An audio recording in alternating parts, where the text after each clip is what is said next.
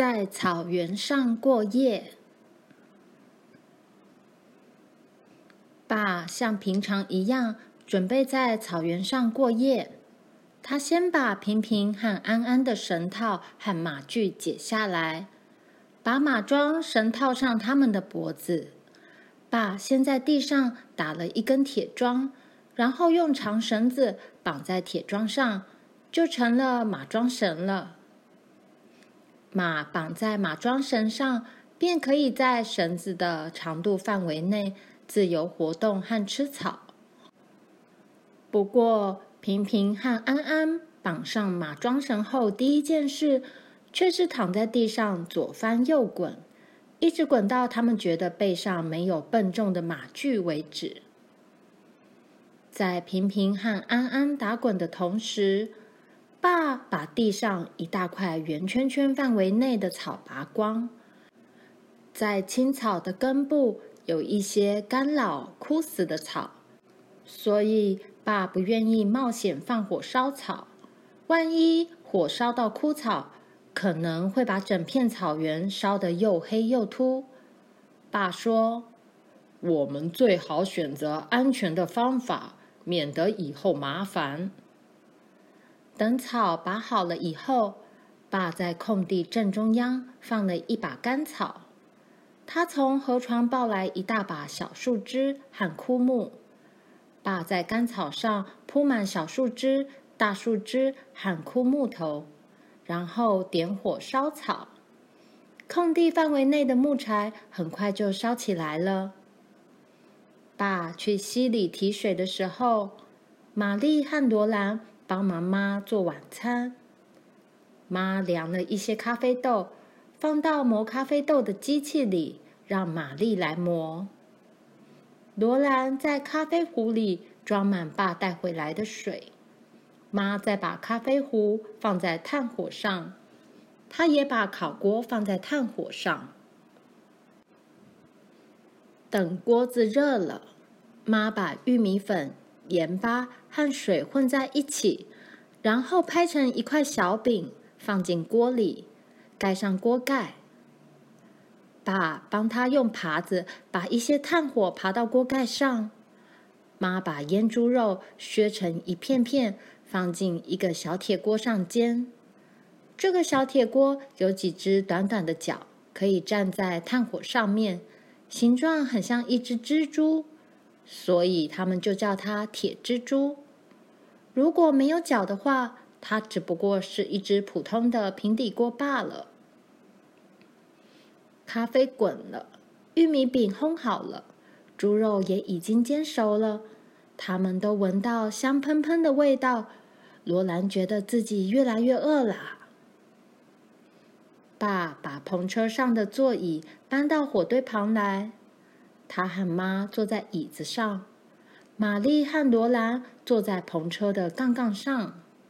他们每人都有一个席盘子，一副刚做的刀叉，刀叉的把手是用白色的骨头做的。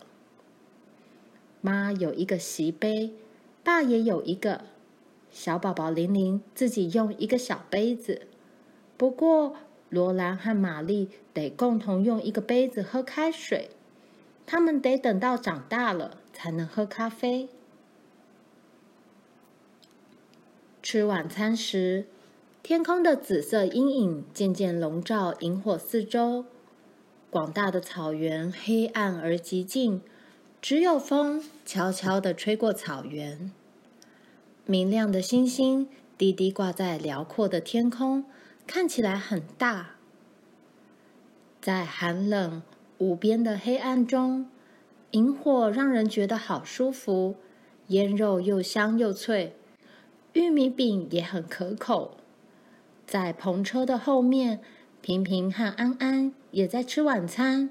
他们一口一口嚼着青草，嘴里发出嘎喳嘎喳的响声。我们大概会在这里待个一两天，爸说，也许。我们就不走了。这是一片很好的土地，河床边有许多树木，附近的猎物也很多，我们需要的东西都有。你觉得如何，卡洛琳？也许我们走得更远一点，也不会有什么进展。妈回答：“无论如何，我明天到处去看看。”爸说：“我带着枪去打猎，也许我们大家就可以吃到新鲜的肉了。”爸用一根红木炭点着烟斗，然后舒服的把腿伸得长长的。棕色烟草暖暖的气味和营火的热度混在一起。玛丽打了一个呵欠，从篷车的杠杠滑下来，坐在草地上。罗兰也打了一个呵欠。妈很快的把洗盘子、洗杯、刀叉洗干净。把烤盘和铁锅刷干净，最后把刷洗用的抹布晾起来。他停了一下，侧耳听着黑暗的草原传来一声凄凉的哀鸣。他们都知道这是什么声音。罗兰总是觉得头皮发麻，背脊发凉。妈把抹布甩一甩，然后走进黑暗中。把抹布铺在草上晾干。等他走回来以后，爸说：“是狼，我判断他们在不到一公里外的地方。嗯，有路的地方就有狼。我希望……”爸没说出他希望什么，不过罗兰知道，他希望阿吉还在。以前在大森林里，每次狼叫的时候。罗兰都相信阿吉不会让狼伤害他的。他的喉咙有点难受，鼻子也酸了起来。他拼命的眨眼，可是没哭出来。刚才那匹狼，或是另外一匹狼，又开始嚎哭了。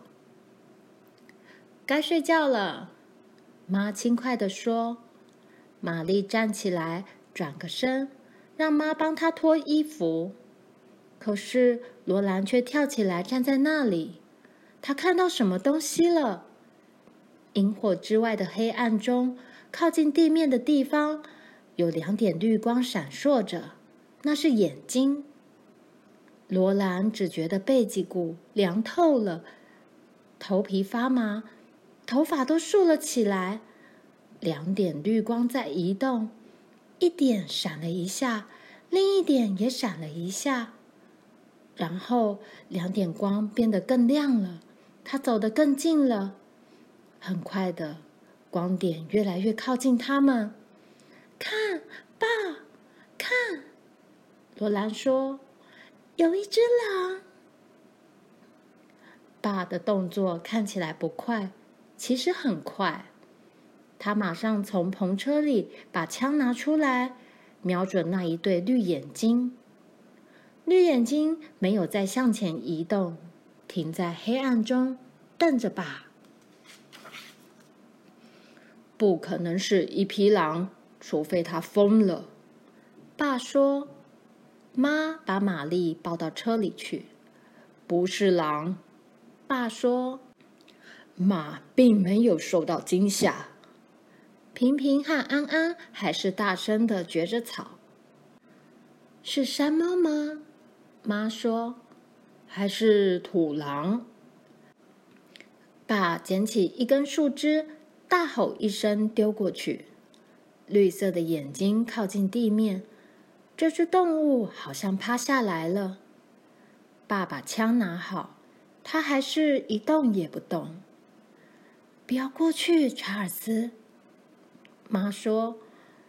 可是爸慢慢的向绿眼睛走过去。而绿眼睛也慢慢的靠近爸。罗兰看清楚了，这只动物有着黄褐色的斑纹。紧接着是爸的吼声和罗兰的叫声。接下来，他只知道自己抱着喘着气跳过来的阿吉。阿吉用湿湿的红舌头一直舔他的脸和手。他抱不住他，他又跑又跳的。